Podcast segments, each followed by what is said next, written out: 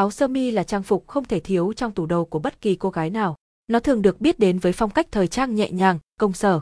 Vậy với những cô nàng cá tính có đam mê với áo sơ mi thì làm sao? Có cách chọn áo sơ mi nữ nào mà vẫn giữ được nét cá tính mạnh mẽ của nàng?